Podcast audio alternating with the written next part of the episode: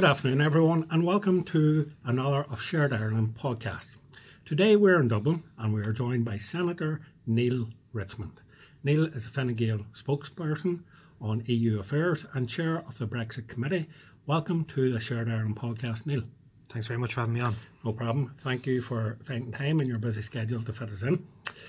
Um, I'm going to start things off today on a slightly different tack, Neale. I'm going to ask you, what's your favourite song and why do you like that song? There's one that you didn't expect. No, it's it's a great one to catch me on the hop. Uh, I'm not particularly musical, but I do like U2 and I do like Beautiful Day. U2, Beautiful Day. Yeah. And I'm looking out through the window in your office here, and it is a beautiful day. So it is. there you it go. is. Uh, Neale, for anyone that maybe isn't aware of you, which um, if anyone is on Twitter like me, I'm sure there isn't many that doesn't know you. But can you give our listeners a little bit about your background, your early years growing up, and I suppose maybe what helped shape your thinking? Yeah, for sure. So I born in in South Dublin, grew up in South Dublin, went to local schools. I was the youngest of four children. Um, my parents were from Cavan and Wicklow, respectively. Uh, father worked travelling salesman on the road, covering all the island, and my mother um, stayed at home with the kids for most part uh, of our growing up, and then went back to work, did a back to work scheme, and worked for Trócaire, the aid agency. Oh, very good. Um, so went to school, as I said, I was the youngest of four. Community and sport was a big part of our life growing up. Our family wasn't political in terms of a party political sense, but uh, my dad would have been chairman of the Residents Association on the PTA, very involved in local sports clubs, local volunteer organisations, as was my mother. All my siblings played sport, and all my siblings were very involved, and they're now raising their own families. We live in the same area that I grew up. I suppose being the youngest of four, you, you get a little bit spoilt. Um, but we very much would have been a house where the paper was read every morning. It was delivered to the house, Mm-hmm. and the topics of the day were discussed. yeah. The news was discussed, um, particularly news relating to Northern Ireland. To be honest, because the vast majority of my cousins lived in the north. Um, as I mentioned, all my grandparents hailed from Cavan originally. We would have spent summers on the border. We'd have very much driven up from Cavan to Enniskillen because that's where the swimming pool was. And all that factored in. And so we were very aware of what was going on in the world, but also what was going on in Ireland. Yeah.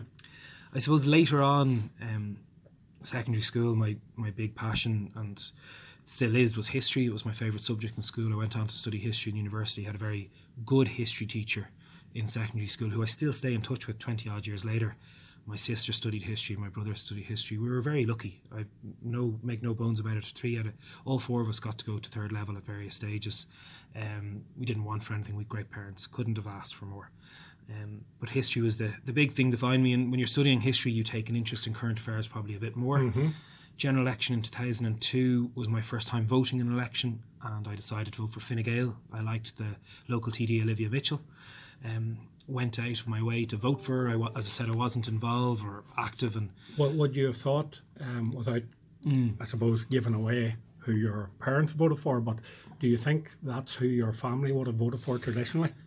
Would that have influenced you, I suppose? No, because we never would have, like, we wouldn't have been a Fine Gael house as such, Okay. or a Fianna Fáil house. Um, my mother would have generally always voted for Fine Gael. She loved Garret FitzGerald. I think this is something I found out after I got quite involved. Mm-hmm. I didn't realise she had been a member of Fine Gael in the 80s when Oh, I was okay. growing up, Yeah. um, until long after I had already signed up at this stage. And my dad was quite a typical floating voter. I know on various stages he voted for Fine Gael. He also voted for the local Fianna Fáil TD, Seamus Brennan, at one stage. He voted for a local Labour councillor. The individual was nearly as much as important to him. My brother would be a strong Fine Gaeler, always was. He'd be to the right of me, um, to be honest, on a number of issues. Um, And what was it that attracted you to cast your first vote for Fine Gael? it sounds it's it wasn't very depth. I wasn't one of the. I Who, was, who was Taoiseach at the time? so Bertie Ahern. Oh, Bertie, okay. So that certainly would have played a factor. I wasn't a massive fan of Bertie Ahern. There was a few concerns about. I naturally just felt more comfortable with Fine Gael, and this this isn't this isn't very deep, and perhaps it's not great for anyone who's a student of politics. I liked the Fine Gael people. I liked the way they were talking. I liked what the local TDs had been doing. I was blessed with a very good constituency with good TDs from all parties and good candidates. Um, but for whatever reason, I decided on Fine Gael, um, and they had a terrible election. So, as an 18 year old or 19 year old as I was, I didn't know what the policies were. I'm not going to pretend at 19 that I declared there and then I was, you know, I don't. I, anyone who turns to me at 18 and says, "Well, I'm a committed socialist," I'm like, it takes a while to work out exactly what you does, are. absolutely. And even today, I wouldn't put a, a rigid ideology because anyone who knows me or seen, I can. I have quite conflicting opinions on certain issues. Um, but Well, Fine Gael, we'll, we'll get on to. We'll get on to them, yeah, absolutely. but Fine Gael was the party that I just felt more, most comfortable with. But I particularly, a lot of it was down to the candidate, Olivia Mitchell. She was well known in the area. She was high profile. She was classy, very respectful and respected. And Alan Shatter, who I gave my number two, was a great mind. Controversial, you know, sometimes a bit marmite to certain people, but I recognise that. And they were recognisable people. And to be honest, as I said, the I think back to that election, I think back to the people who were running, there were some really good candidates from all parties. Um, but I voted for Fine Gael, made that decision to vote for Olivia Mitchell. And they had a terrible election. They lost 20 odd seats. Michael Noonan was leader, he left. And they went into a period of a bit of a tailspin, and people were saying this is the end of Fine Gael. And Fianna Fáil are turned once again. And so I went backpacking that summer with my friends around Europe and had a few conversations about politics, not many now. And I said, ah, look, and one of the guys had voted for Fianna Fáil because of Bertie Ahern, and Bertie Ahern was bringing a national stadium. And we went out, n- nothing bad. We were having conversations. And after about five weeks of that, one of the guys turned around and said, I'm sick of listening to you. Would you ever do something about it? Came back, fresh Freshers Week. I said, right, I'm going to join a political party, going to get involved. Now, no big ambition to be a politician or just Yeah. wanted to see what it was. And kind of thought, well, maybe I'll join the Labour Party. I'd always been quite quite liked the Labour Party. I'd kind of liked elements of the British Labour Party just when you saw the debates against the Tories and the Blair Tide and D:Ream and all this. And I was going down and I was looking at the parties, and it was the people, the ordinary members, the other second, third year college students who were manning the Fine Gael stand. I happened to recognise one of them, got chatting to her. How, did I know it was going to be a female? Well, there's a female who, who subsequently took my seat in the council, and I'm godfather to her daughter. Oh, so, very good. Um, that's it. It was more she was in school with me, and just felt quite comfortable with the people there. So I went to one or two meetings of Fine Gael. I went to a meeting of the Labour Party as well, but the Labour Party is extremely left wing on university campuses, and Mm-hmm. they were talking about their opposition to the to the was it the, the second Nice referendum. And Okay. Even at that stage, I knew in my heart I, I liked the EU and I thought Europe was good, even though I didn't have a formed opinion. And bear in mind, I'd just been back from a summer interrailing and really seeing. And I was like, well, I can't be a part of a party that's calling for us to leave the EU. Yeah. Um, not that I had a strong opinion or knowledge as I do now. And I just liked the Fine Gael meetings. They were interesting. It was quite social. There was always a chance to have a cup of tea or a beer. And um, getting involved in a political party is extremely addictive, especially at youth level.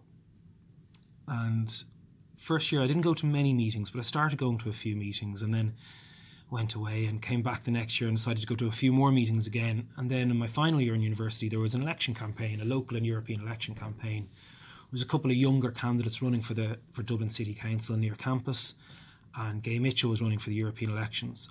And because so many people were running and there was sort of a shortage of people on the ground, I ended up getting quite involved in two or three campaigns, knocking on doors, putting leaflets in, putting up posters. They were great crack. European elections in particular are great crack because it's so you go around wearing t-shirts and carrying cardboard cutouts and you're talking about interesting issues with interesting people And there's a camaraderie. great camaraderie. You'd yeah. finish up and you'd have a you'd have a drink or a chat. I went on the leaders tour for a couple of days as a volunteer, and you get a real bug about it. Yeah. And you find out that there's a couple of dozen other people similar age who want to talk about similar topics. Yeah. And canvassing at all level, and this is going to sound really um, twee a bit. When you meet people on the doorstep and you can answer, or the candidate, as it was at the time, could answer their query, provide a bit of guidance, a little bit of relief possibly to some of their concerns, it is very rewarding. Mm-hmm. Yeah, absolutely. And it's good when you, as you say, be on the doorstep and you can witness that firsthand. Yeah. So I remember the first doorstep that I knocked on with the candidate. I dropped all my leaflets all over the, the doorstep, and I, it wasn't nerves or something; it was just clumsiness. Yeah. And the person opening the door found this hilarious and was nearly inviting us in for a cup of tea. She's felt so bad for this young lad with peroxide blonde hair dropping his leaflets all over. And uh, look, and that's how it is. And then there was various opportunities to get even more involved in the organisation. I was studying history. I decided then to move to politics as a master's and had the opportunity. I convinced myself then that politics is the career for me. Mm-hmm. I didn't think I'd ever run for office. I thought, you know, being a researcher or a Yeah. secretary or an aide. Mm-hmm. And I went and did an internship in Brussels. It was meant to last three months. I spent two years there working for Gay Mitchell, the very man who I'd canvassed for the previous year. And that's how As I got very involved. Yeah. Tell me this was just going back to your, I suppose, early years. Was religion a factor in your household? And the reason why I ask this, just for the benefit of our listeners, you're a proud member of the Church of Ireland, and I suppose that's why I ask: Was religion did it help shape your life, or was it an important issue in your household? Well, I'm a proud member. I don't know if they're proud of me at times, but um, I'm sure they are. yeah, look, my parents were from a different generation. They were quite religious. They went to church every Sunday. Yeah, and they were involved in the parish vestry. They were involved in the church fete. Um, yeah, no, they weren't. The more I think about, it, they're passed away now. The two of them, unfortunately, Oh, okay, sorry. for a number of years now. But they would have grown up that church was just part of your life. Now they weren't necessarily very dogmatic people or really principled, but uh, they were sorry, they were really principled. And it was certainly something you did notice it unintentionally. I went to a different national school, national school to the kids on the road. I went to the Church of Ireland National School, Okay, and I didn't play much GAA growing up, but I played rugby, Yes. I played hockey, I played Yes. cricket, small things the sports that would be associated with- associated yes, with and associated with the schools. exactly. I remember, and they'd go like, "We, you know, I didn't make a first Holy Communion, Hmm. you know, and I didn't know our rector or clergyman as the father. He was just Horace, and his kids were my age, Yes. and they went to school with us, and we played football with them, Yes. and we had Sunday school, and it was just, it was a bit different, and used to, it would be something that was a bit past remarkable, make light of it. So, so to say that there wasn't a sense of a, a small divide would be wrong. There was something, but it wasn't awkward or It, no, it wasn't awkward. Yeah. We, I it was more because I went to a different school than the kids in the road. You know, that is a divide in itself. yeah, Um, but it wasn't a them and us mentality. Far from it. Mm-hmm. And as it progressed to when you get a little bit older and you get a bit more aware, Mm-hmm. no one knows religious differences when you're in national school, really.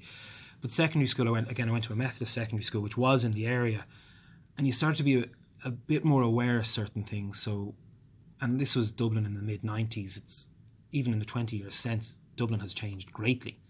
Um, you wouldn't necessarily walk down the road in your cricket whites.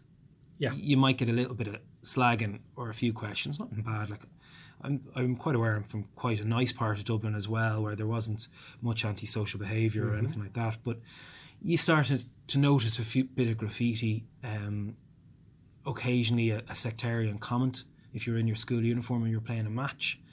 And one thing I remember distinctly is we had a, an armistice service in November, and they would have sold poppies, and there was a war memorial. I actually went back and spoke at the centenary of that service last year. And I do remember I was about 16, 17, I was going from school to evening study somewhere else or a grind or something. And my mum said, Now make sure you take off your poppy. Because the kids that were, it was just a general, you didn't, she goes, like, we don't really wear our poppies outside of church or outside of school. okay, And that was the first time I kind of noticed that probably wasn't a great idea to walk down a Dublin street in 1999 wearing a poppy yeah, okay, possibly changed a bit since. Um, and obviously, because it was a, a Protestant school with a, a Protestant history teacher, my approach to Irish history was probably a little bit. I definitely I knew it was different because I then went on to study history in UCD. I suppose my sister went to Trinity, mm-hmm. and obviously historically, and it probably isn't relevant in the nineties and noughties, but there was it, our the history curriculum can be quite nationalist, and you know honouring the heroes in nineteen sixteen and all Yeah. that and our history teacher always gives a bit of nuance. Mm-hmm. And you go like, you do have to remember that it wasn't a popular rebellion at the time, and there were many people who considered themselves Unionists in the South. Edward Carson had a broad Dublin accent, mm-hmm. and one thing he always said: the political divide on our island is not a strict religious divide. Mm-hmm. You talk about Wolfe Tone, you talk about Ernest Blythe, Yes. and he said it always gave me a sort of a questioning approach. You know, there wasn't just I like you don't fit into one easy column, and um, that's how I noticed it. And then it's still the people you go to school with can often frame what you do after school, where you keep playing sport, and you know, my wife happened to she isn't Church of Ireland, um, but she happened to go to a, a Protestant school as well, and just coincidence, and we meet through sports and stuff. Just in case uh, anybody's wondering, that's not a fire alarm. That's the bell for people to It's votes in the door. Votes in the Uh, so hopefully they You're- press the right buttons. You're not needed, are you? no, our, our, our bell is a slightly different ring. Okay. How long will this go on for, by the way? Is it Could 15 go on minutes? for four minutes, yeah. All right, okay, four minutes. We'll put up with that. Just sticking with um, the um, religion thing, if you don't mind for a wee second, Neale. I find this personally fascinating. Just, um, do you think Protestants living in Southern Ireland have comfortably found their, I suppose, place in a liberal, increasing secular and European focused society? Yeah, like I never felt myself any less Irish than anyone. Yeah. And I'd usually get a term I hate is West Brit. Uh huh. and that gets thrown out a lot. And I'm there like, I don't have good Irish, but I try my best. I went to the Gaeltacht in Donegal. Okay. I don't see myself as any less Irish. I know all the words to Amhrán na bhFiann. I always sing it. I go to Croke Park. I did play Gaelic football. I was terrible. I have as much a commitment to see Dublin winning a sixth All Ireland as I have anything else. Yes. Um, but when I spoke to my parents, and more my, I said they passed away, but more my, my parents' circle of friends who were a little bit older, the Ireland I grew up in was completely alien to the Ireland post independence. Mm-hmm. And there was a very distinct southern Protestant population. And what brought it home to me is we had a family reunion 15, 20 years ago. And my mother was the only one of her family, sibling or first cousin, that lived south of the border. Mm-hmm. All the others had emigrated. They'd either moved to the north, Ballynahinch, Banbridge, they'd moved to England, they'd moved to Scotland, some further afield. And a lot of it was economic reasons. You know, her brother went to a boarding school in Armagh, where she went to one. In, she went to the local school in Cavan, mm-hmm. but they sent him to Armagh. And he went and lived and worked in London. Has been there fifty years. Married a, a German lady. Didn't he still has an Irish passport and travels and considers himself Irish first, of Yeah. course. But if you look at the Ireland, particularly around 1937 and De Valera's constitution and the very famous speech W.B. Yeats made when he was a senator, when divorce came in, or when divorce was banned in the South, I can imagine it was a very difficult place to grow up. Um, the GAA had the ban. You know, everything was done through Irish. My mother worked in the Ulster Bank in 1966 when they were giving out commemorative coins about Easter 1916. And if we look at the centenary commemorations of 1916 compared to the 50th, I think they were quite different. Mm-hmm. And I think we've moved on as an island to remember everything that went with it. I remember my dad going to watch Northern Ireland, I don't remember him telling me, watching Northern Ireland play in the World Cups in 82 and 86. Mm-hmm. And you wouldn't have necessarily cheered for Northern Ireland in a Dublin pub at the mm-hmm. time. Yeah. But I went to the Euros in 2016, obviously supporting the Republic of Ireland soccer team. But I cheered for Northern Ireland in all their games too. And it was great. I don't know if it would happen now, three and a half years later. I hope it would, to see the fans come together. Yeah. And I still remember that. It was at Windsor Park in 93 when Ireland qualified, Republic of Ireland qualified for um, USA 94. Uh-huh. You know, the febrile atmosphere, the sectarian songs, Billy Bingham geeing up the crowd, uh, the team bus getting stoned. And it's it was a different time, but I think it's changed, and change comes rapidly. I think we've certainly in the last 20 years seen massive change south of the border. Um, it maybe doesn't go noticed because it was never a big issue, and the Southern Protestant community very much integrated, for want of a reason, and engaged. You know, my grandparents, even though all of them were born south of the border, would have considered themselves British as well Yeah. and my parents wouldn't have ever considered themselves British, mm-hmm. but they would have had a lot, you know, they would have had a lot less antipathy towards the UK for sure. And my mother could never get her mind around why I'd always cheer against whoever was playing England. I'd always cheer for the opposition. Yeah. And that's a mindset we're all guilty of at times. Yeah. My mother's like, but you're an Arsenal fan and your cousins are all English Yeah. and they're supporting England. Like, you know, you know the English team, you're mm. cheering whoever it may be one week when That's they're playing. right, that's right. And I was like, ah. And But I I- always thought it was more of a playful thing. I, I think I think that that's a good word. It, it is mostly playful. That, like, Yeah. You know, as you say, if you support Liverpool, Man United, Arsenal, whoever, a lot of them same players are going to be playing for England. And isn't mm. it ironic? One week you want them to win because they're your club team, and Yeah. the next week you're hoping they, they get beat. and I definitely think religion in the south, where I'm, what I've engaged, and I get banter about it in here from other Oireachtas members, and there is a little that sense of identity isn't as controversial. And I mm. remember it brought home to us. We were on a rugby tour in Glasgow, playing Glasgow University, and being a rugby team from Dublin, students in our twenties. The vast majority of whom would have actually been from Protestant backgrounds, sing rugby songs. So we sang the Fields of Athenry. And next thing, Students' Union comes in, you can't sing the Fields of Athenry in Glasgow because it's associated with Glasgow Celtic, mm-hmm. not Glasgow Rangers. And we were like, it's just a song. Mm-hmm. And we it would never be an issue. And I remember a friend of the family, his party piece was to sing the sash. And this mm-hmm. guy had a broad Dublin accent and probably wouldn't do it in Belfast or in Derry or in Tyrone or anywhere like that, but thought it was a bit of crack Yeah. at a house party With a broad Dublin accent. with a broad Dublin accent, surrounded by people from all religious backgrounds Yeah. and none. And you know, we'd have banter about religion. And it's something you know, most of my friends probably aren't that religious now. Again, a generational thing.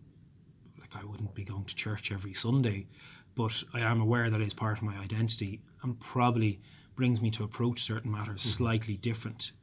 I, su- I suppose the reason why I asked you that question Mm. about have you found that Protestants have integrated Mm. um, well in society is because um, Ireland has interviewed Jeffrey Donaldson, Mm. Doug Beattie, Mike Nesbitt, Alex Kane, different people, um, Senator Ian Marshall even. Yeah. Um, and I suppose, you know, the big debate about, which we'll touch on later Mm. on in this conversation, is about, you know, a future border poll and Mm. how that would look like. And we won't get into that now, but, you know, I suppose a shared Ireland or a new Ireland has to be an Ireland for everyone.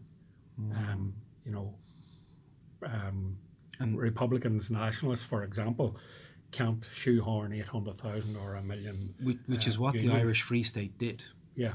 and that's why there was such a flight. Mm-hmm. As I talk about my, my mother's generation, Yeah, moving up north They or going to England or wherever. Yeah. and why a lot of the population concentrated. Like you think of the War of Independence and the Civil War, the burning down of the big houses or just burning people out of their properties, and then beyond that, the legislative decision, like the Irish Constitution was sh- and the early laws were shaped by the Archbishop of Dublin. yeah.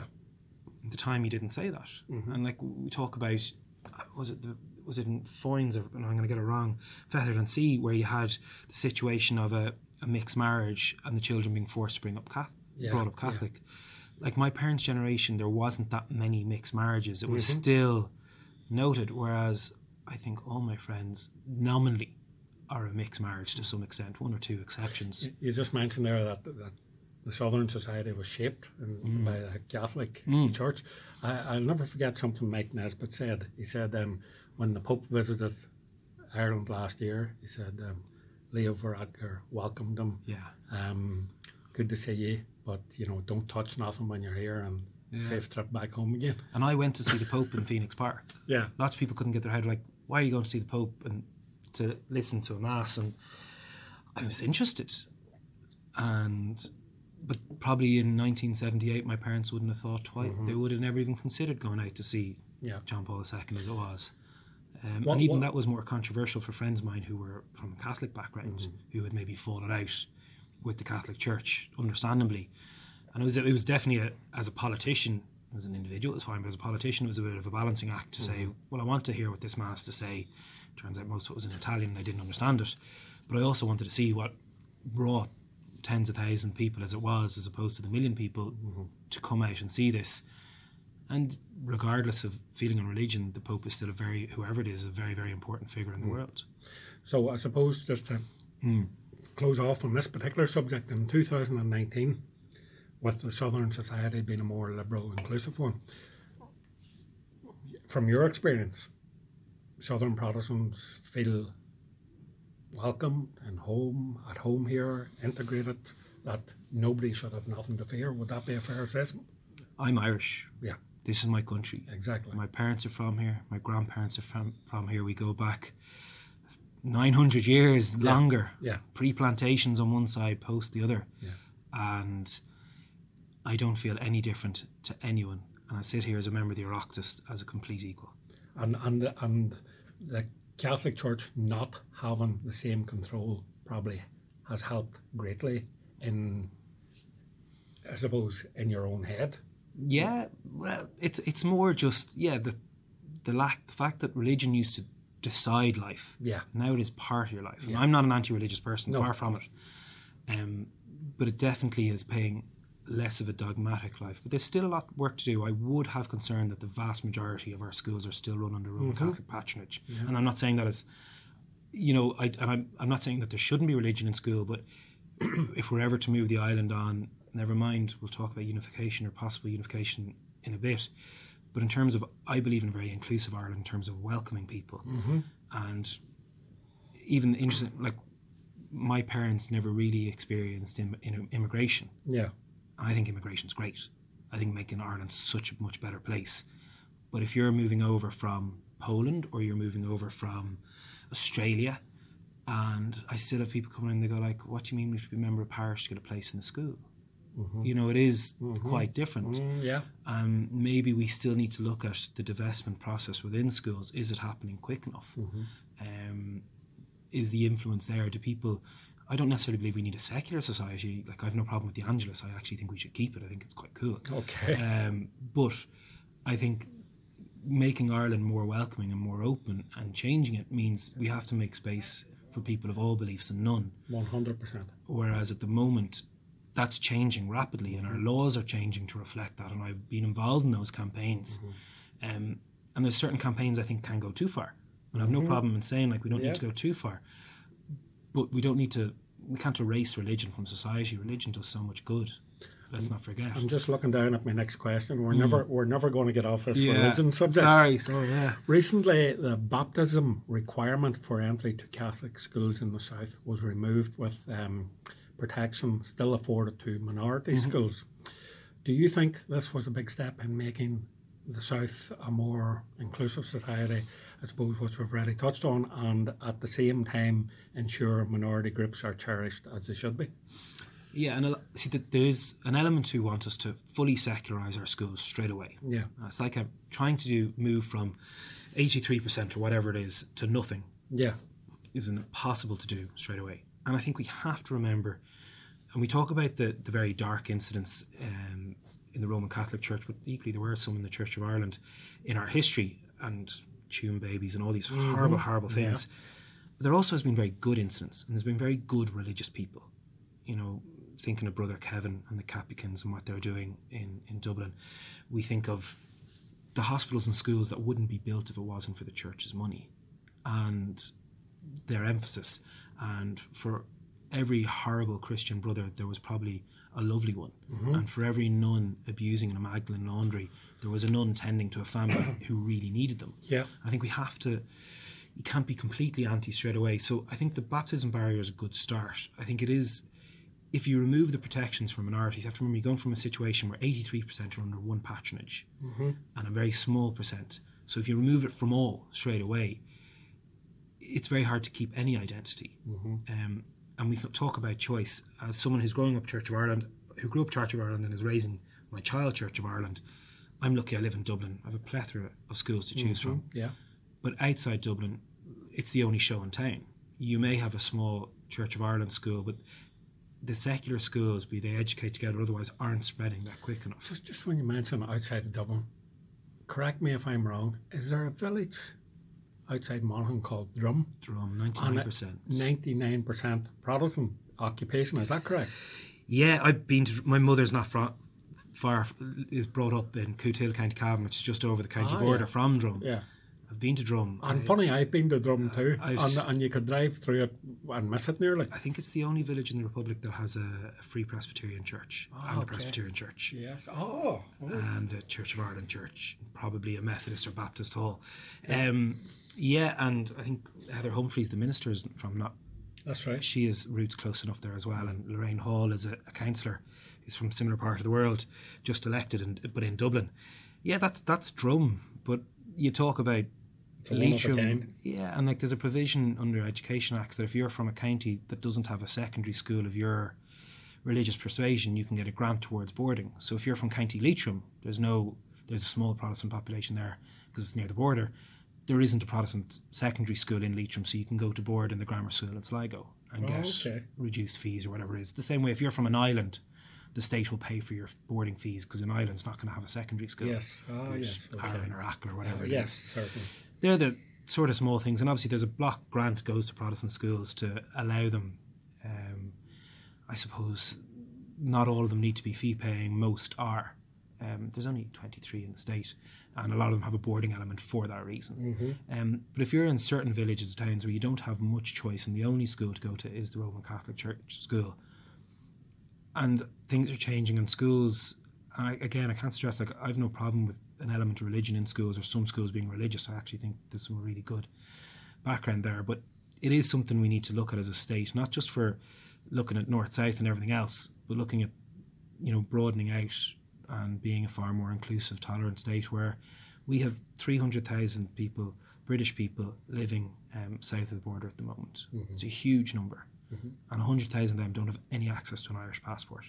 And they're coming from, they might be having kids or raising kids, having grown up in Coventry or wherever, and going, well, you know, the schools here are quite different. And they mm-hmm. are. And I think we have to reflect that they're very different. America has banned prayer in school. I don't necessarily believe in that, but like that's the differences we have. Yeah. You look at the lycée in France, all these things. Um, so I think there's a lot to do there, and I think we need to have a really wide conversation because the education system is the bedrock of everything. Mhm. Um, it is changing. For some people, it's not changing quick enough. For other people, it's changing too quickly. Yeah. And there's lots of people who aren't religious, don't practice, but yet they still want their child to make their first communion. I think you said something very important. As long as we're having conversations, Yeah. I think that's the key factor for me personally, in in any regard, no matter what the subject is. Once you stop talking to someone you disagree with, what's Yeah. the point? Absolutely. Okay, Neale. I guess we've danced around this subject long enough. We better talk about the subject that has consumed society for the past three years, hmm. and of course, that is Brexit.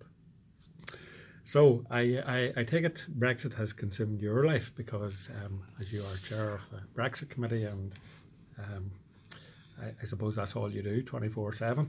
I suppose my first question to you would be, why is the backstop so important for the island of Ireland? I suppose it's it's not the backstop anymore. No, it's not. Um, they, thankfully, they haven't come up for a different name for what was the revised backstop. Yeah. Why it's so important is quite simply Brexit bringing about a hard border on this island would be a catastrophe. It would bring us back to a very dark time. And look, I've gone through my family history. Crossing the border was something I was used to doing at a time where it wasn't much crack to do it. My dad was a travelling sales rep who covered the entire island, who at times had to go and meet his rep uh, north of the border and get into his car because he couldn't drive a Southern Reg car around certain parts. And the very thought of infrastructure coming back chills me, genuinely. And thankfully, European colleagues have recognised that. But one of the biggest issues was prior to the referendum in Britain, particularly in England, this wasn't considered. It wasn't thought of. It wasn't an issue. Irish government, I believe, tried to raise it many times. Didn't want to know. Wouldn't be an issue. We'd get round it. And one of my biggest issues with Brexit, obviously, I'm really pro-European, so I think Brexit's terrible, and there's no such thing as a good Brexit. But we have a lot of referenda in this jur- jurisdiction. The UK doesn't have many. You know, they had the referendum to leave the EEC in 1975, they had the referendum on I- AV, and then Brexit. Scotland had independence referendum. Northern Ireland obviously voted on the Good Friday Agreement. That's it. Whereas, technically, last May we had four referenda Yeah. you know, three, you know, regional uh, plebiscites and one national one in relation to divorce. We do it a lot. We've done some very wrong. We've rushed them. I think the citizens' assembly model. A lot of people think it's a bit of a cop out, but I think it works. I think it takes a lot of the a lot of the oxygen out of the, the tougher aspects.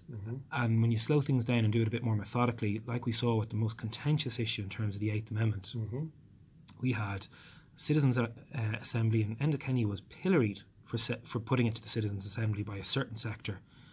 But I don't know if that referendum would have passed if he hadn't, or if we would have had the tone of debate, which I thought was quite mature. And obviously, I was involved in that campaign. and I had a strong opinion, but I didn't have any fallings out with anyone over it, mm-hmm. and I didn't see the scenes that maybe dominated previous attempts to address this question in the 90s and 80s. But with any referendum, you need to have two clear outcomes. Mm-hmm. What does yes mean? What does no mean? Yeah. We knew what remain meant. It was the status quo. Didn't change anything on the island of Ireland. Mm-hmm. We did not know, and we still do not know what leave means. Recently, Arlene Foster said that any deal on Brexit must have unionist consent. Do you think this is a correct assessment given that Brexit itself does not have the consent of the nationalist community and indeed many within the unionist community? Yeah, and I think it's a false argument, and I find it a bit ironic to see to hear members of the DUP lauding the Good Friday Agreement or using the Good Friday Agreement as a reason to oppose something. I question if Sinn Féin, who were, who I would say are Euro critical and oppose every other European referendum, if they'd come out for a leave, and I don't think they would have, would the DUP? You know, I wonder. That seems to be the way that a lot of parties make their policy, especially in northern politics. Yeah, and, and that's not a criticism in either party. No, it's no, just no. a reflection from afar. Uh-huh. And I think what Northern, what common membership of the EU allowed Ireland and the UK come to very quickly was a situation on the island of Ireland where it was very easy to implement a lot of the changes. You know, you talk about the European Union from 93 and the customs. It was very easy to remove the border very quickly. Mm-hmm. It was very easy to push on with a lot of the all island things. Now, my criticism of myself, my own party, and wider Southern politics is it was very easy for us to disconnect with the North and Northern politics very quickly. And I'm not talking about contesting elections, No. but growing up, something to do with Northern Ireland was the headline every day. Mm-hmm. Generally, not a very good thing. No. But post Good Friday Agreement, post Omagh in particularly, we distance ourselves. Mm-hmm. Sure, it's grand. Mm-hmm. It's working out. Yeah. Um, and maybe there was a lesson there that it hasn't worked out. That things, and I think maybe certain northern parties had sort of got a little bit lackadaisical about it as well, Complacent. complacent. It's going fine, and then you had the perfect storm of the collapse of Stormont and Brexit. Never mind the reasons for the collapse of Stormont. Stormont wasn't there and hasn't been there for the last three and a half years, mm-hmm. and that has had major impact on the Brexit discussions. You've electoral alumni in Westminster for the first time since the 70s. We don't have a, West, a nationalist MP. And it just means that the debate has been very funneled through one particular viewpoint in the North. Mm-hmm. And it meant that people can say things. And I think when I look at Brexit, Brexit nominally doesn't have the consent of all communities in Northern Ireland, quite clearly. And we look at the results of the European elections 60% of people voting in the North for backstop supporting candidates, two of the MEPs elected to the European Parliament being backstop supporting candidates. Might necessarily get that reflected in a, an assembly election where it becomes probably a little No, bit more No, but uh, I suppose the European election was fought very clearly on. European lines. Yeah. Whereas the, our assembly elections fought maybe on identity lines. Mm-hmm.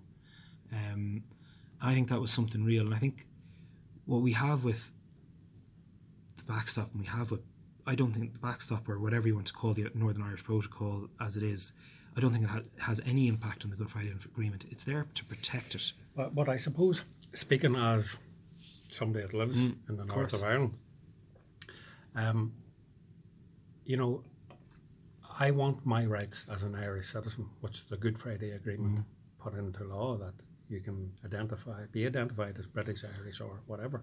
You know, if I choose to identify as Irish, you know, my rights have to be the same as yours living in Dublin if I'm living in Fermanagh or wherever. Mm-hmm. And and that was one of the fears that I suppose that, you know, will I still have the same rights as Yeah. you as an Irish citizen? And it's it's always the same with any citizens. Northern Ireland nominally will no longer be part of the EU. Mm-hmm. So geographically, it's not part of the EU. Do you get the same rights as a citizen who's resident in the EU as not resident in the EU? Yeah. And unlike no other member state has this issue, mm-hmm. no other member state can deal with it. And what the Irish government can do to enforce it is very difficult. Mm-hmm. And look, But but I suppose you, while while I appreciate you say it's difficult, um, back a year and a half ago, hmm. There was a thousand people signed a mm. letter addressed to the Irish government, yeah. Taoiseach, and Leo came out quite clearly, publicly, and said, "Never again will an Irish government leave the people of the North behind." And that's quoting him accurately. yeah, and you know, that's quoting him verbatim. Yeah. And I'd like And- to think and- and I what we've done so far is to try and protect that. Absolutely, and, and, I And we'll personally continue to would, do would, so. would congratulate the Irish government on everything And that now, they've done. but now we come to the the practical implication of the rhetoric. So obviously, fighting for the backstop and keeping the border open is one part. Yeah, Now we got to put our money where the mouth is. yeah, So what's the next one? Practical one. We are going to underwrite that every everyone in Northern Ireland, where they identify as British, Irish, or both, will have access to the European health insurance card. absolutely. That's a big cost. it, it is. Um, do we have to make sure then that Northern Irish people studying in Northern Ireland have access to Erasmus? Erasmus, yeah, That Northern Irish um, third level institutions continue to have access to um, Horizon Horizon 2020 funding. Absolutely. Big R and D that's very important in key areas. And then we come to the complicated matters in terms of identity and rights yeah, and where it comes down to and look we can easily say it the most obvious example and it's not actually tied to brexit but it's the first time something in good friday agreement has really been tested is the situation of emma DeSouza and jake DeSouza yes, and what can the irish government do to force the hands of british um, home office policy and immigration policy. And look i've met emma and I've, I've never met jake but i've met emma a number of times and spoken on flat platforms with her. It's now we have to find a measure through strand 2 of how we can implement that. Hmm Brexit confuses that. This issue would have come up regardless of Brexit. yeah, Brexit confuses it. And makes it much more difficult. In one way, Brexit could be the thing that propels the Good Friday Agreement to another level, uh-huh. particularly when you look at the role of the North South Ministerial Council, the intergovernmental, and this is purely from a political sense, from the Intergovernmental Conference. So the UK are leaving the EU. Terrible decision. We are the only member state remaining who can have a special relationship with the UK above and beyond any of the others. And that's through the Good Friday Agreement. yes, correct. Our ministers can meet in a formalised manner, if they want, the week before every European Council meeting. hmm Our ministers and the ministers in the Northern Executive, when it gets back up running, can do the same as well. Mm-hmm. So you have the opportunity where it's not going to be as good as what we have now. I'm not going to pretend like it's not. But we could be the bridge into the EU for Britain and British companies and British people. And Northern Ireland, more importantly, and this is probably more economically than in terms of rights and identity, mm-hmm. Northern Ireland can have the best of both worlds, mm-hmm. which I think it could do with economically and something Absolutely. I struggle when people from a unionist background, and not necessarily be a unionist background, who are also business people or farmers in particular, mm-hmm. have criticisms of what's on the offer, be it the backstop, be it the current withdrawal agreement, um, or the fact that they didn't take a decision on Brexit. Mm-hmm. And you can't eat a flag is very key. Mm-hmm. And I think if I was a business person in Northern Ireland, if I was Simon Hamilton running Belfast Chamber of Commerce, and I know he's come out and said this, but going like this deal could give us the shot in the arm that makes things very different. Mm-hmm. And it could lead to a, I would argue there's a need for increased equality of distribution in Northern Ireland geographically. Mm-hmm. You know, parts of Belfast are doing extremely well, parts of Belfast aren't doing well. What's happening west of the Bann? Mm-hmm. What more could be done? Where's the infrastructure? Where's it? And of course, this is me straying way out of my purview, but this is just someone who visits the north a lot mm-hmm. And go, there's a noticeable difference. Of Why is it is. that the train from Belfast to Derry takes three and a half hours? Well, well, why is there no train in Tyrone or Fermanagh? Exactly. Now, our my cons- colleagues in Donegal would pose similar questions to me as well. I, am going to um, uh, Yeah. touch on that later Yeah. on, and I suppose we can include Cavan and Monaghan. Yeah, absolutely. to. So yeah, certainly. Just moving on, and I suppose we are 45 minutes in here, so time is against us. Unfortunately, if the UK does exit the EU, which probably at some time it will, as you said, what benefits or opportunities exist for Southern Ireland, if any? Yeah. To try and turn it into a positive. yeah, no, there, there is opportunities, but all the negatives far outweigh these opportunities. Yeah. Um, first up, and like we've seen an element of the, this already in the last three and a half years. A lot of financial services companies, pharmaceutical companies, digital companies are now not relocating to Dublin and beyond. Mm-hmm. And I specifically say Dublin, um, but they are moving an element to their business. Obvious example, obvious example, Barclays Bank, mm-hmm. British institution, had about 110, 120 staff here. Pre-Brexit, that's up to 385 mm-hmm. you know, HSBC, Bank of America, lots of organizations like that. That is a boost. That's good jobs, very well paid jobs. Difficulty then on a domestic issue is they all want them to be in Dublin.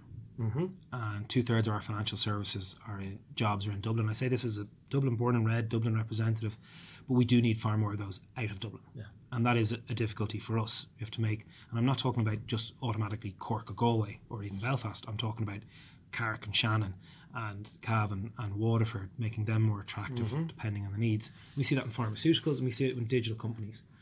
Problem is the sector that's most impacted potentially by Brexit, particularly if they go for a harder Brexit for, for GB, is the agri-food sector. Mm-hmm. And we saw that with currency fluctuation and the tourism sector as well, but particularly the agri-food sector.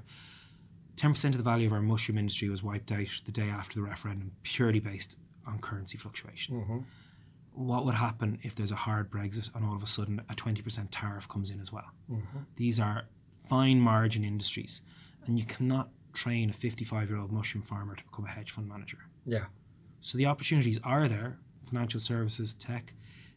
In the wider geo- geopolitical, we have opportunity to be far more influential in the EU, to be the gateway into the EU, particularly for North American com- North American companies, mm-hmm. English speaking, common law jurisdiction, very young workforce, highly educated. I think we're a very attractive place for people to move. Double edged sword, we do have a lack of talent, so we need to bring talent in from abroad. Mm-hmm. In specific niche sectors, be it IT or bookkeeping or hospitality sector, then we got to accommodate them. I'm not going to pretend like we don't have a housing crisis. I'm mm-hmm. well aware, even though I'm a government party. And we also have to make sure that our infrastructure is continued to build up to meet those needs. Mm-hmm. Do we need to change our education system? Never mind. That leads me into mm. what was going to be my next question. Um, being a member of the EU is seen as being a positive thing, obviously, especially here in Southern Ireland. We can see, for example, the Great Road mm. Network um, and the shiny new buildings. But what can the EU do in the next 20 years to really develop the whole island? And I know you did touch on this before. Um, not just Brand Dublin, which again you have alluded to in fairness to you. There's no real network in Donegal, Cavan, Monaghan, Tyrone, Fermanagh, and I suppose that's why I include the whole island in this. But even from a southern um, government position, you know, Cavan, Monaghan, Donegal, these people do feel as if that, you know, they are being left behind. And, I, and I'm not just levelling that statement willy nilly. Like, you know, mm. I have spoke to these people, you have spoke to these people, families of my own live in Donegal. Mm. Um, you know, th- they do feel like nearly third third class citizens, never mind second class. Yeah, and th- this is actually, if you look at the riddle that is Brexit, I was speaking to a, a Labour MP who backed Brexit was because the EU is great, but it leaves far too many behind. Yeah. And I think that is a fair criticism. And I think it's also very important to recognise the very good things the EU has done. Mm-hmm. And far too many people focus on the 20% negatives rather than the 80% positives. Absolutely. He put it the EU is great if you went to university. fair criticism. If you don't go to university up until recently, you couldn't do Erasmus, you couldn't work for the EU. Mm-hmm. So I look at, I'm trying to avoid being party political or the government spokesman on this, but rail network is of course vitally important, but far more important than the rail network is a proper road and broadband network. And that is somewhere where we can use to what extent we're eligible. And we look at where we still can get EU funding, the vast majority goes to, it's not called it anymore, but it's the BMW region, the border Midlands Western region. That's where the vast majority, because we're a net contributor to the EU now. Mm-hmm, that's We're at a, and there's a very good reason we're a net contributor because economically GDP is a lot more than it is, say, in Romania. Mm-hmm. And the EU did an awful lot to build up basic structures in Ireland, particularly in the 80s when I was growing up. And whether we look at is it the EU that's going to do it or really should be central government? Mm-hmm. And it's a twin track approach. I, I look at roads and I look at roads that are needed to be done. And a lot of them are cross border projects. Mm-hmm. And obviously, a number of projects that are stalled now because there's no Northern Executive to sign off on it. Um, because who knows what's going to happen with the overall UK economy post Brexit? It is already in recession. That's the concern. I think they can do a lot. And I think it's.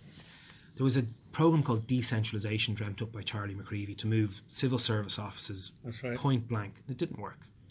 But the pro- the idea is right. Yeah, absolutely. And this is someone saying And I suppose the same could be levelled even at Belfast, you know. it, it happens in every country. Yeah. It happens in every country. I go with the IDA, and it's a company that wants to move to Ireland. They want to move to the capital. they want to move to the commercial centre. The great advantage is, even with the roads as they are, you can get to Letterkenny in three and a half, four hours. And you say that to a Canadian or American, and their mind's blown. Mm-hmm. It takes two hours on a cracking EU funded motorway to get to Galway. Mm-hmm. You know, Shannon Airport, Dublin Airport, transatlantic flights coming in. Mm-hmm. But I thought, and I said, I, I have a, I'm not just saying this because it's the right politically correct thing to say about promoting the regions and moving things beyond Dublin. Dublin's full. Mm, absolutely, it is. Offices, hotel accommodation, houses. If we give people more opportunity to work good jobs, and those jobs can be done outside of a commercial centre now. Not everyone has to work in the city. You can have, like I know, I know a guy who who tro- trades oil futures from you know his her bedroom in in well, the home office. We'll give it the proper title in Clonakilty, and that's the way it should be. People shouldn't have to move to the commercial centre. People always want to move. People will always want to move to the commercial centre. Before I was an active politician, I worked in politics, and the general centre was to Brussels. Uh-huh. People in London, if you're if you want to work in politics, you move to London. In in England, you can work for an MP in their constituency office, but if you want to be dealing with legislation and the cut and thrust, you move to London. That'll always be there, and you're never going to shift that overall reliance. But we can water it down, and that'll take huge investment, which I like to think that's provided for in proper roads, proper infrastructure, and so much more beyond that. But there's, but I suppose how much of it can be done by the EU? Only partially. They have regional funding. They have regional policies, and I'm not going to trot out the the capitalist line that a rising boat, rising tide lifts all boats. Mm-hmm. Certain boats need their holes plugged 1st mm-hmm. and that can be a, a drain of people. It can be a drain of talent. And what is what is stopping that? And it is a challenge that faces every country in the world. It's easier to understand on this island because of our, our size, mm-hmm. and we all know someone from another county. Yeah. You know, of all True. 32 counties, someone will always know someone. True. Not the same in America. Do you know someone from 50 states or in England? Yeah. Um, I think Irish society, north and south, is very unique like that. We always try and find who's the person we know in common, who is from the same village, the same townland. And I think it's a uniquely Irish thing. I think it's great. And it's what makes us so strong as an immigrant people as well. The Irish diaspora have done so well. And I think it's what's made our European networking quite well. Uh, look at our commissioner and more importantly our politicians from all parties, how they work with European colleagues um, is very reassuring. So those are the positives and those are the challenges and they're kind of mixed up in the same ball. Yeah. Okay, fair enough. Okay, we'll change tack slightly here. Uh, you are on record, Neale, having described Sinn Féin as a hard left Marxist party, and you would resign the whip if Fine Gael ever went into government with them. Um, I suppose a simple question: What policies do you disagree with, or why? Yeah, and I suppose I say that, and by the way, I stand over it. That's still my position. Yeah. It's not changing. And I say that when I'm quite friendly with plenty of Sinn Féin senators, TDs, and. MPs and councillors, and I'm a big believer in disagreeing without being disagreeable. Yeah. And quite a number of Sinn Féin people say, like, we fully agree with you. Okay. and that's that's not a bad way to be. Um, and that's the democracy we live in. and this jurisdiction allows for this. I suppose the key policy to get down it. I'm not going to talk about legacy or anything like that because that's not my concern. Yeah. It is a concern, but it's not. Yeah, When I'm talking about the base politics, if you look at Sinn Féin's approach to water charges, Sinn, Pei, Sinn Féin's basic approach to income taxation, to corporate taxation, to the security and defence threats of the European Union and the need to spend more on those things, there are very basic, serious issues that are purely straight up political differences. Mm-hmm. I am a politician of the centre right. Mm-hmm. I am part of the European People's Party that is Western European Christian democracy, not a term that you use in this jurisdiction and one that doesn't translate very well from German into English. But that's my prerogative. I have no problem with Fine Gael doing coalitions with liberal parties, with centrist parties, with very moderate centre left parties, but I'm not left wing. I suppose that uh, then, just when I listened to you saying that, um, I'm thinking something jumped into my head here.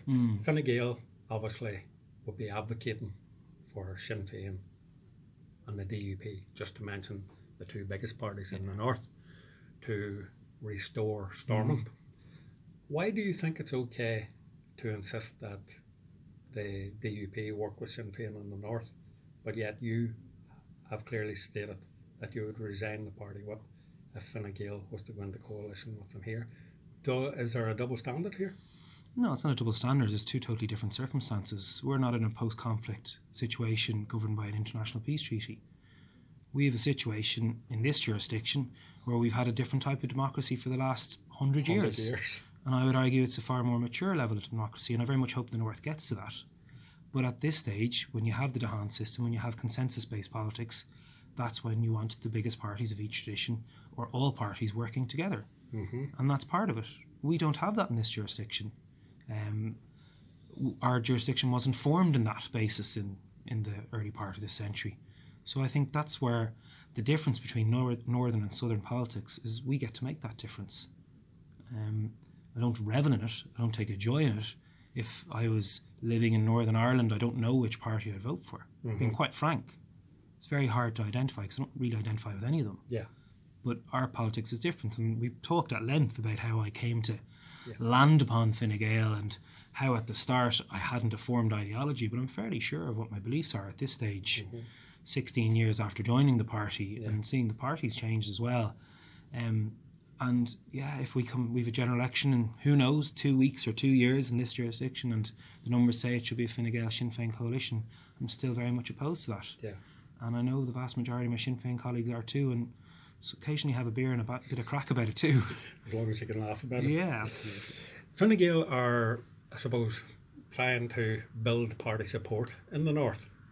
Um, how do you plan to win the support of, for example, young nationalists in Tyrone, Fermanagh, Armagh, down Derry, wherever, that currently support and I suppose vote for the likes of Sinn Féin, um, bearing in mind your, I suppose, opposition for wanting to go into government with the same people or the same party that them people will be voting for? We're, we're not really looking to build support. We're not going to run elections in the north. We're not looking to set up branches. We have one branch in Queen's University. Yeah. But as I said earlier, we in Fine Gael, and I would argue a lot of southern parties, took our eye off the ball in the north.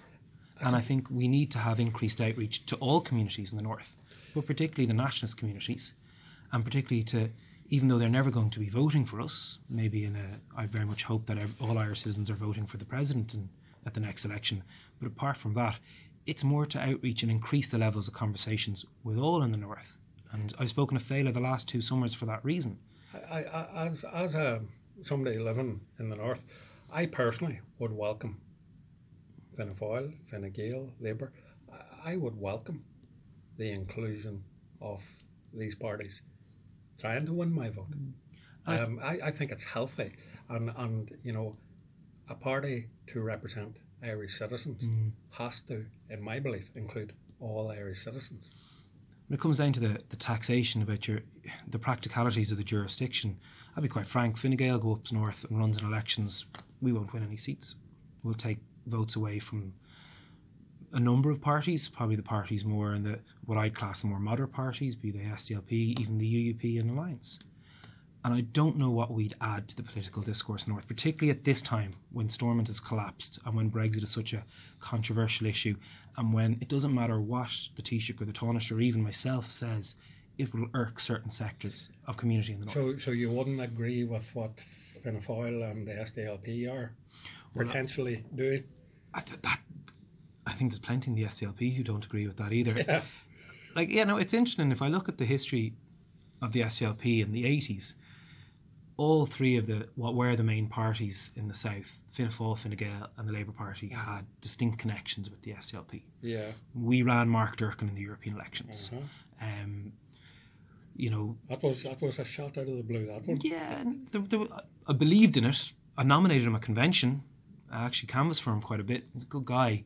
Wasn't meant to be. Believe it or not, Brexit wasn't an issue here in the European elections as much as it was north. It didn't come up because we went into that stasis post extension period. Well, I just don't know. Would it help the situation in the north for all the southern parties to decamp there? It costs a lot of money.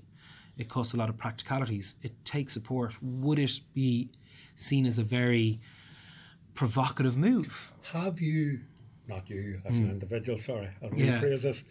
Has Fine Gael then got the right to criticise parties that may not want to take up their seats in Westminster then, if you don't put yourself in that position? we absolutely have the right. It doesn't mean we're correct to do so. And it doesn't mean they can. It doesn't mean they can't tell us that we're wrong. Uh, I'm quite. I'm quite blunt. Uh, particularly at the moment, I think now is a crucial time to take up seats. But I don't believe in running for election. Not taking. I don't. I'm not an abstentionist, regardless. But is it not the actual electorate that you're insulting them by criticising them? Because I suppose, like your own party and all parties, mm.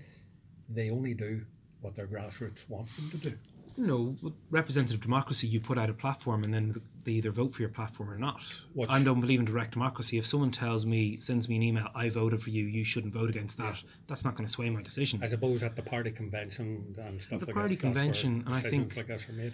And uh, I suppose I'm, you know who I'm talking about. I'm talking about Sinn Féin here. Yeah. The SDLP currently have no MPs. Mm-hmm. Um, so I suppose from the nationalist perspective, Sinn Féin has got what is it, seven? I think seven Sinn Féin MPs. yeah, so I, so I know a couple of them quite well, and they're elected, voted for them based mm. upon the fact that they don't take up their seats. Now, there's a couple of th- there's a couple. I have a couple of ideas on that. Okay. Firstly, how important was the policy of abstentionism to their election?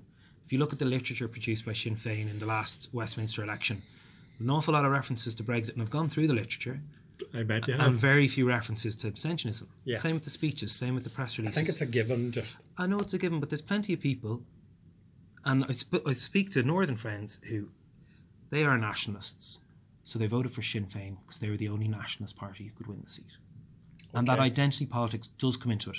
And the same way, there's plenty of unionists who voted for the DUP, even though because the UUP didn't have a chance of winning I do think that does come into that Absolutely level of identity. And if we look at the the seat allocation using first past the post mm-hmm. is very different to the seat allocation yeah. that's used uh, for West uh, for, for, the assembly, assembly and using yeah. PRSTV or indeed local mm-hmm. elections. Mm-hmm. So I think it's a fair criticism. Not, it's not even a criticism. And I know the SDLP have gone for years criticising the empty seat. Mm-hmm. Mine was like at this key issue, maybe it's a policy that should be looked at. And I have a distinct opinion that if you run for an office, you should take those seats and there is ways and means that the oath of allegiance can be got around. You can sign your letter straight after. The SDLP MPs did it for years. It is a big issue for a lot of people, and I get that it's a red line. And to be honest, I've kind of stopped talking about it for the last twelve months because until I brought it up. Well, no, myself and Sinn Féin colleagues joke about it. They go like, "Well, I'm going to give out to you about for doing that," and they say, "Well, we're going to give out to you for doing it in turn." Yeah. And that's you go around in a circle after a while. Yeah, no problem. Well, we'll we'll leave that one alone. Okay, promise, nearly finished. Mm. Young Fine Gael members pictured themselves welcoming the Israeli ambassador to Ireland on the 27th of September, Neale.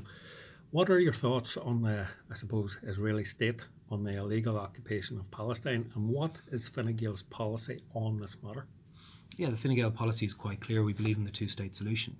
We mm-hmm. believe in returning to the to the previous borders. Mm-hmm. We believe in the development from that, and we're very keen to see both sides rein in the atrocities, and there are atrocities on both sides, and I think we have to recognise that, even though if they may be weighted yeah. on one particular side.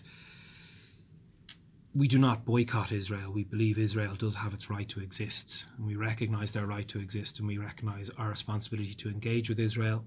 There's a considerable, considerably large Irish diaspora in Israel that many people forgot about. We had a Jewish population in Dublin of 5,000 people a couple of decades ago. It's now less than 800. Am I right in thinking not that this is relevant. It was just mm. when you mentioned. Um, no, sorry. Yeah, I was thinking something else. Sorry. No, it look to be honest, it's not an issue. The other thing is, it's an issue I have opinions on. Mm-hmm. Is it what I get out of bed and think of first? No. No. And for but so for certain politicians in this state, it is. Yeah, and you can understand. And why. I can understand why. Yeah. But I do think it is when you look at around the world, and this isn't a criticism, by the way. I've said this in the in the chamber. We do seem to be obsessed with the Middle East, with the Israel-Palestine situation. Mm-hmm. Yet we very rarely hear about other parts of the world. I, I guess, what of course you understand this, um, is that we we feel a certain amount of, I suppose, connection because of what, I suppose, us as Irish citizens mm. went through, whether it be now or our forefathers you or look whatever. At the foundation of Israel, it was IRA members who were fighting with the Israeli liberation at the time. You go back to the 50s and 40s. History's complicated. Mm-hmm, of course. There isn't direct comparisons. Mm-hmm. I don't look at Israel and Palestine and find that I agree 100% with either side. Yeah. I agree with one side more than the other, which is usually the oppressed people, as it should be. But I don't have a feeling of connection or recognition. I've, I've been to Israel. I've been to the I've been to the occupied territory. I've been to Gaza. I've been to the West Bank. It's an issue that I don't dedicate my life to. I have an opinion. It's not a formed opinion. It's not a full opinion. Um, I suppose you used the word at the start of this um, particular subject, even though it is weighted on one side. I suppose that's what people see around the world flashing up on Twitter, YouTube, news screens about these innocent men, women, and children getting slaughtered. I suppose is the mm-hmm. only word. Now, fair enough, it happens on both sides, but it is one weighted. side is far better at defending itself because it has more money. And Yeah, it has more yeah. support from the world power. Yeah, and I suppose I just the the Irish nation seems to have taken a stance to be maybe anti-Israeli, pro-Palestinian, and I suppose that was the reason why I brought this question up. Young Fine Gael members pictured welcoming the Israeli ambassador to Ireland. It kind of seems to be going against, from my view, against the trend of Irish society. Yeah, but I think a lot of people, the vast majority probably are a bit agnostic on the issue. They aren't focused on it. There is a certain set of our politics mm. have a very strong opinion on it, mm-hmm. and they wave Palestinian flags when they get elected. Mm-hmm. Um, you're not going to see an Israeli flag waved by a Fine Gael person when they get elected either. Mm. But meeting an Israeli ambassador who has full diplomatic credentials to the state, mm-hmm. Um, I don't see a problem with that. I'm fairly sure the same group also met the head of the Palestinian mission. I've met both groups. I fully intend to. Plenty of people who are describe themselves as vociferously pro-Palestine have met the Israeli ambassador, have engaged with Israeli politicians. They don't really come very often. I think it would be a very sad thing if Israel was to close their embassy here. I think it's best to keep talking. And if we have taken that decision that we are politically anyway quite obsessed with the situation, and it's not just politicians, we look at our aid agencies that are active and we look at the corporate element. I think we are going to invest, you have to engage, invest in as balanced an approach as can be allowed. I'm not saying you go 50 50. If someone does something horrific, they deserve to be castigated from a height. I'm not abdicating that criticism. But I do think people shouldn't be criticised just for meeting ambassador. The same way I didn't think it was right to boycott when the Israeli football team came to play. I don't agree with with colleagues, and we've had it out, and it's never never been a bitter one. I don't agree with classification Israel as an apartheid state. I spent a lot of time studying apartheid South Africa, appalled by it. I don't think there's a direct comparison. I think it actually undermines the campaign for equality for Palestinian people by jumping to those classifications. I think there's a far more nuanced debate to have, far more thoughtful debate to have. I'm not saying that these people don't have genuinely thought based opinions based on visits and so much more beyond, but I think automatically jumping because a delegation of four or five young Fine Gael members meets the Israel ambassador, thinking that automatically is somehow a bad thing or should be something that should be criticised, I don't think that's helpful in terms of we are going to play a proactive role in getting a solution to uh, a civilization's old problem, to be honest, in this region. Um, since the birth of time, it's been controversial. And I suppose it's the difficulty when you have a very nuanced opinion, or maybe just not a fully formed opinion on something. Mm-hmm. That doesn't necessarily mean that you should be automatically lumped in with one side or criticised. And I think a lot of people are running away from this topic or just assume one opinion because they're worried to have a really genuine debate about it. And when we have really genuine debates and we remove the emotion from it, which is extremely difficult to do in this situation, Yeah. but it's extremely difficult to do with lots of situations. I think we did it quite well on a number of social issues. And I think we've done it well in other international issues. Mm-hmm. And I think it would be refreshing to go down that, to know that we could have the Israeli ambassador come and debate the head of the Palestinian mission. Not they probably would do it, or a couple of academics from Israel, moderate academics. I'm not talking about people who are pro illegal settlements or expansions. Have them over, invite an Israeli minister, could be from one of the more moderate parties in the coalition, without knowing well, that's all it's going to be is boycotts and protests, and they're never going to get to speak because people are going to disrupt. That's my opinion. Some people will probably jump on board and th- castigate me from a height for having it. No bother. Neale, you're on record as saying the Easter lily has become offensive. Hmm. But you choose to wear the remembrance poppy, which commemorates soldiers who died fighting for the United Kingdom and the British Empire. Can you see why this could equally be seen as offensive to Irish nationalists? Absolutely, and I was one of the first people to speak up in support of James McClean for his decision not to wear it. I fundamentally believe in his right not to wear it. And one thing I found quite difficult in the last five or ten years, as I mentioned earlier, you wouldn't have worn a poppy in Dublin in the nineties. Yes. But now, now I don't wear. I give a gift of a paper poppy here sitting in front of us. I wouldn't wear that anymore. I wear the poppy on the, the shamrock metallic pin, which spe- specifically commemorates the Great War and the Second World War. Yeah. Great War, I consider amount of family members who would have fought, as a lot of Irish families of course, did Absolutely. um, all from Belturbet. And I really think it's been quite difficult to have that mature discussion in this jurisdiction, where in England, you can't go on the BBC without putting on a poppy. Yeah. You can't play Premiership football without putting on a poppy. I fear it's become a glorified thing. And it's quite a contrast. What repulses me in some ways about how the poppy is being treated in England is probably the same as many people are repulsed by. I don't necessarily associate it with British Army activities in the north or across the world going over, but I do think it becomes a bit of a glorification and a celebration. And one thing we've had a very difficult period of the decade of uh, centenaries and commemorations in this in this, on this island and in this jurisdiction, and I think we've reached a decent level of maturity. When I think of the Easter Lily, I don't unfortunately necessarily think of 1916. I think of people selling it on the streets of Dublin in the 80s to collect for the cause. The cause So that's being what you associate. that's what I Or associate. conjures up images of. my memory is walking down O'Connell Street, people selling the Easter lily in the 80s, Hmm. and that was going up to support the families, prisoners' wives, That's or the cause. Tell That's where I find it offensive. Just, just when if I was to say to you the Irish tricolor, then what image would that conjure up? this is where it gets interesting. Sorry. This is where it gets interesting. Yeah. That is my flag. Yeah. Some people may have tried to take it and it's associated in Northern Ireland, but I have no problem. That is my flag. Yeah. I believe that is for an Ireland of all. Of course. And we haven't And- got and the there col- yet. And the colours and, And the, the colours design are it, very important the to me. true meaning of what Ireland should be: the And- green, white, and and orange. And when people say green, white, and gold, I automatically correct them. Absolutely, And lots of people do say that. I know, but uh, that, yeah, And- that, that that's a bugbear of mine too. Yeah, I think awfully when people say that because that's the awfully colours.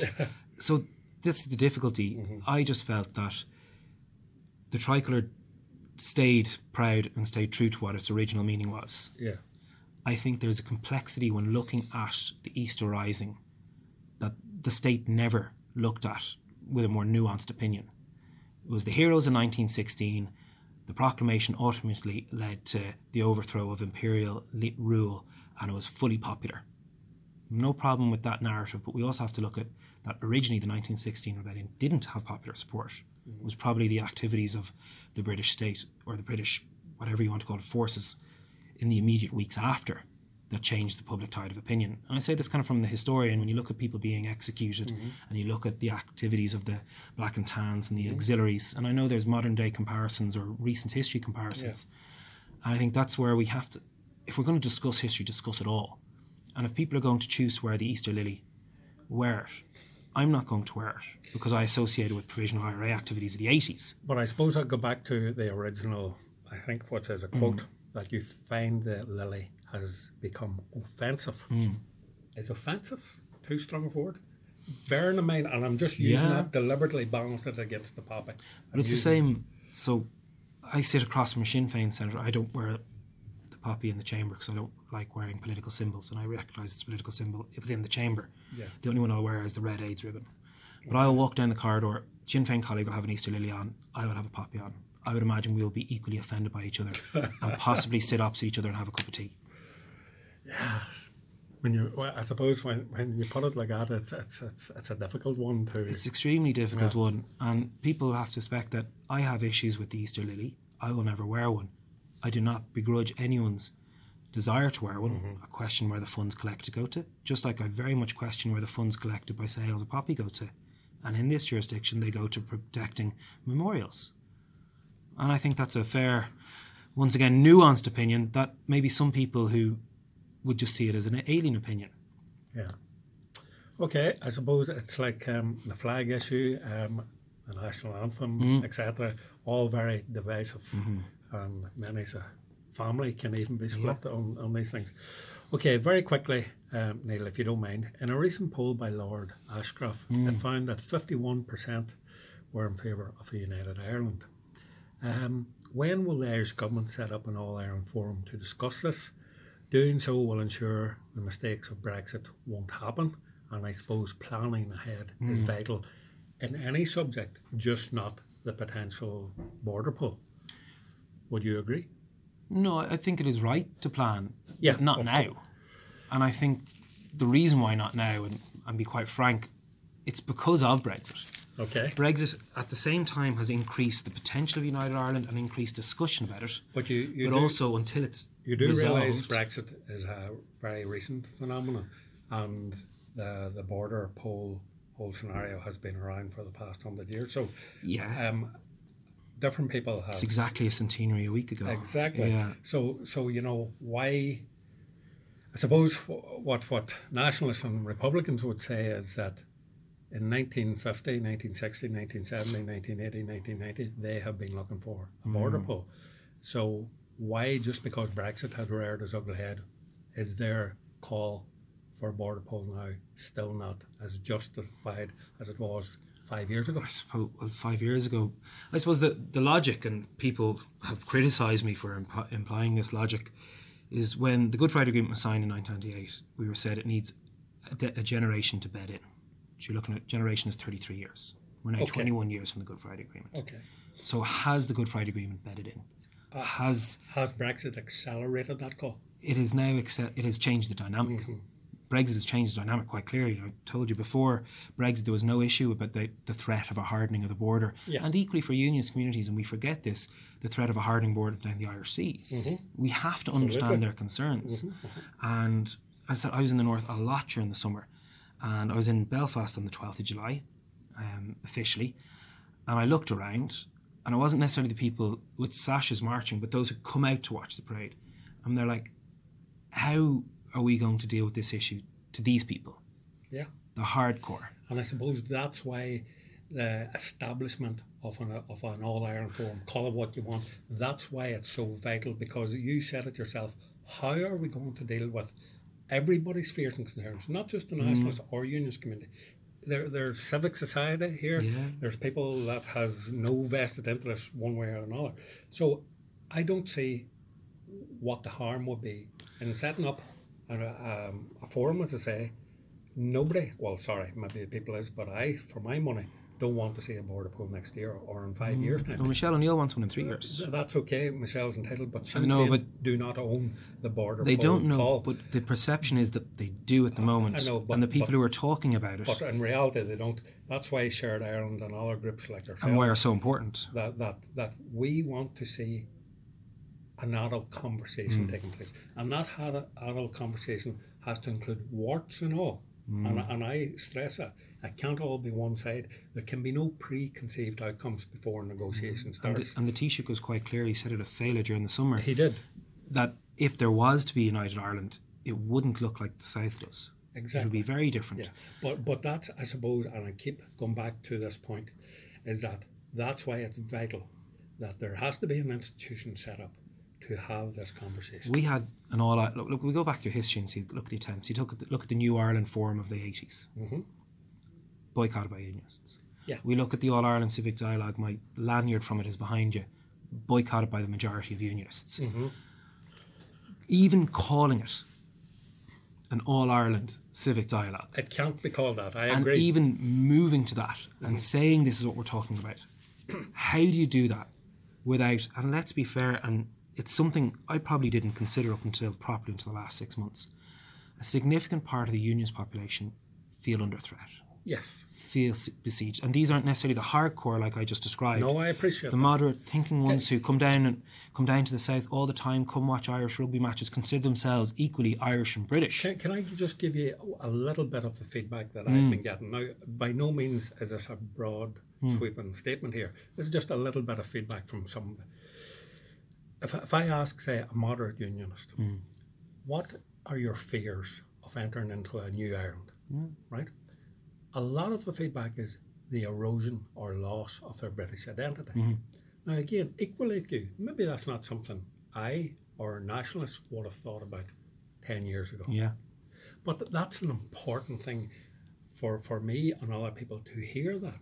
Mm-hmm. Because without sitting down and talking to somebody in a civil manner, how would you understand what their fears were?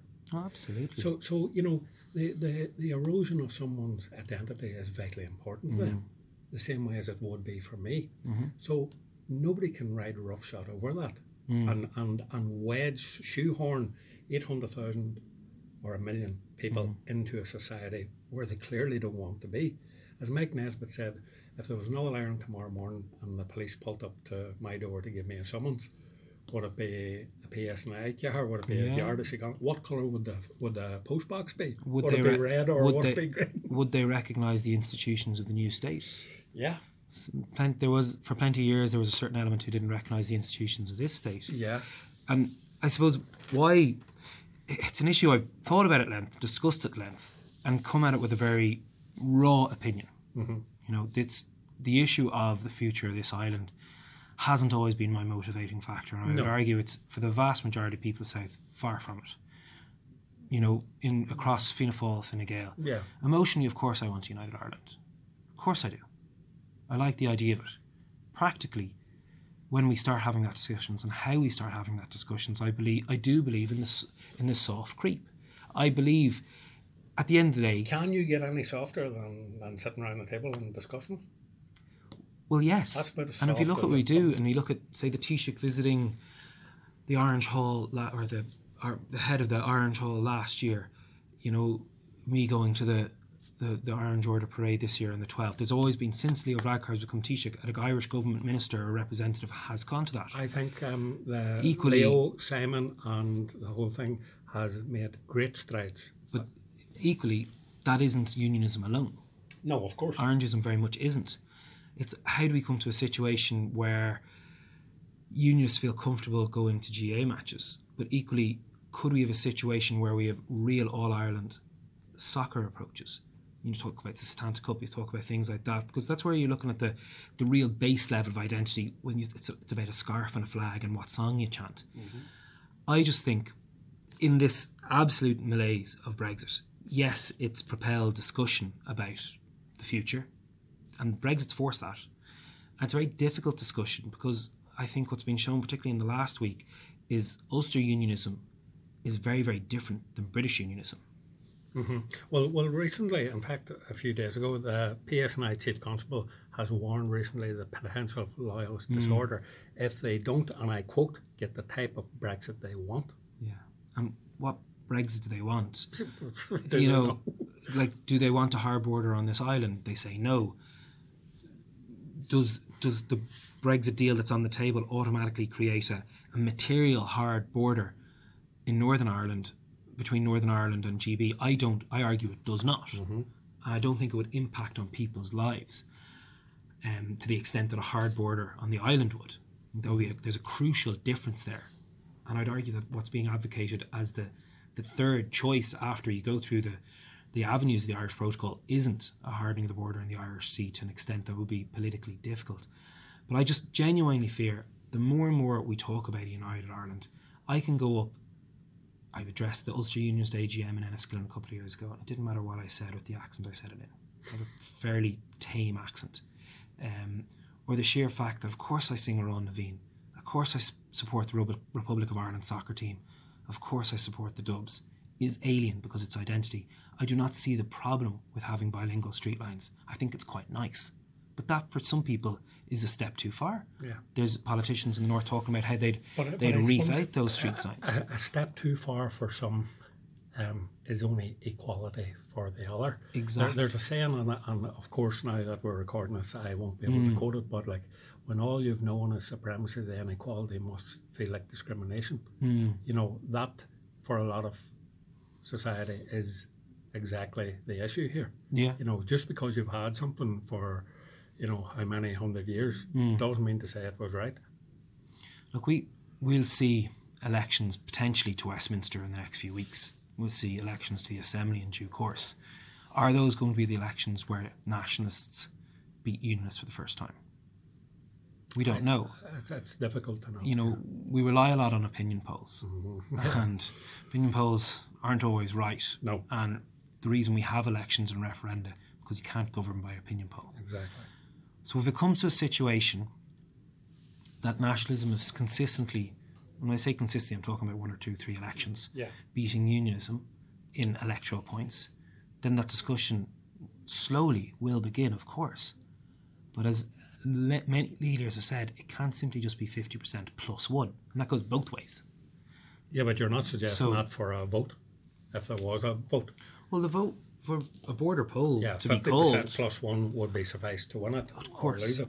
but it suffice to win on a vote. Mm-hmm. But is it re- look at fifty two percent in the UK? Has that provided clarity? No.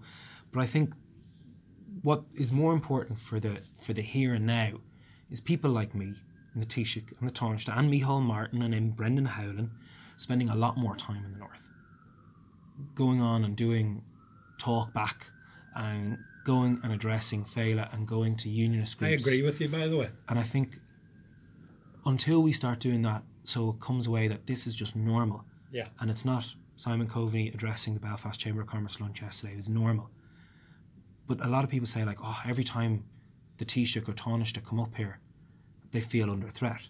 But the more and more they come in, the less the threat dissipates. Yeah. So an intensive preparation of the Irish state, never mind talking about having a big conversation, it's like getting to know each other Exactly. and Brexit has provided that. And we had the Ulster Farmers Union testifying before my committee yesterday, and I've no doubt the two men present were clearly from a unionist background, mm, based on names and geography and everything else. But their relationship with the Irish Farmers Association couldn't be warmer. Yeah. And it's the same in a lot of organisations and bodies, probably not throughout all sectors socio-economically through society. Yeah. And I think that's one of the big challenges. Neale, I have genuinely another 10 questions, but I, but I know you haven't got the time. But I wanted to touch on your big, obviously, Irish rugby fan. Yeah. And, and you played yourself for us, Old Wesley. Yeah, yeah, still do. Um, no, no injuries or nothing I guess. I actually detached my retina four Oh. weeks ago playing, so I had to have surgery about that. But I'm on the mend. I, suppose if we had time to discuss it, the Irish rugby probably is a shining example of how the Highland uh, Hmm. can work together. We won't mention obviously the All Blacks last No. week. Um, tell me this very quickly: who inspires you? Well, obviously not in a rugby sense, but I get inspired by. To be honest, this is going to sound really corny, but my son. Excellent answer. That's who inspires me. I like that one. Um, he's only two. He's nearly two, but I quite like him. Yeah, and um, that's who is the embodiment of everyone who I, as a public representative, work for every day. excellent answer. By the way, paint me a picture of your Ireland in thirty years' time. It doesn't have to be a long answer. Just a- an island where people geographically move goods, services, and themselves freely and happily with no restrictions, comfortable in its place in the world, and comfortable with those around it. good enough. What is the best piece of advice you have ever been given, and what advice would you give to the political parties trying to restore Stormont? Big question, but it doesn't have to be a big answer. Yeah, best piece of advice is sometimes take the opportunity when it presents itself. Mm-hmm. And I think that rolls over for the parties as well. Very good. I like that. I promise you, this is the final question. If you could invite three people, alive or dead, to your fictional dinner party, who would they be and why? I'm very tempted to say three northern politicians for the crack, um, but I won't. You're, you're looking around just. Yeah, be entertaining. Um, Lord, I don't know. Uh, three people I'd like to speak to from history. Okay. Um, uh, I'm trying to think of three people who aren't necessarily just every cliche that everyone comes up with. It's not something necessarily I've thought about. Yeah, she's like Gandhi, Muhammad Ali, Yeah, no. and um, Nelson Mandela, Nelson or something like yeah.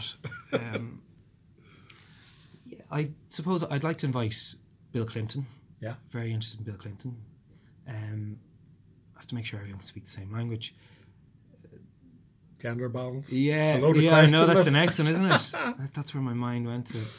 Um, I want to. Don't worry, I won't Yeah, criticise you. I'd want to be a bit of crack as well. I suppose. Yeah, Bill Clinton is someone I have a big interest in across the world. I, possibly Ken Clarke, the British former Chancellor of Exchequer. Oh, okay. I've read his book. I enjoyed his book. And then That's a first. um, that's a first. Yeah, it's possible you have to be a bit of a bit of a nerd like me to ever mention someone like that. Uh, yeah, Bill Clinton, Ken Clarke, and for sheer divilment, Margaret Thatcher. For sheer devilment. On that note, Neale Richmond, it's been an absolute pleasure speaking to you today. You've been very open, honest, and frank, and um, I know our listeners will thoroughly enjoy it. So thank you very much. My pleasure. was a beautiful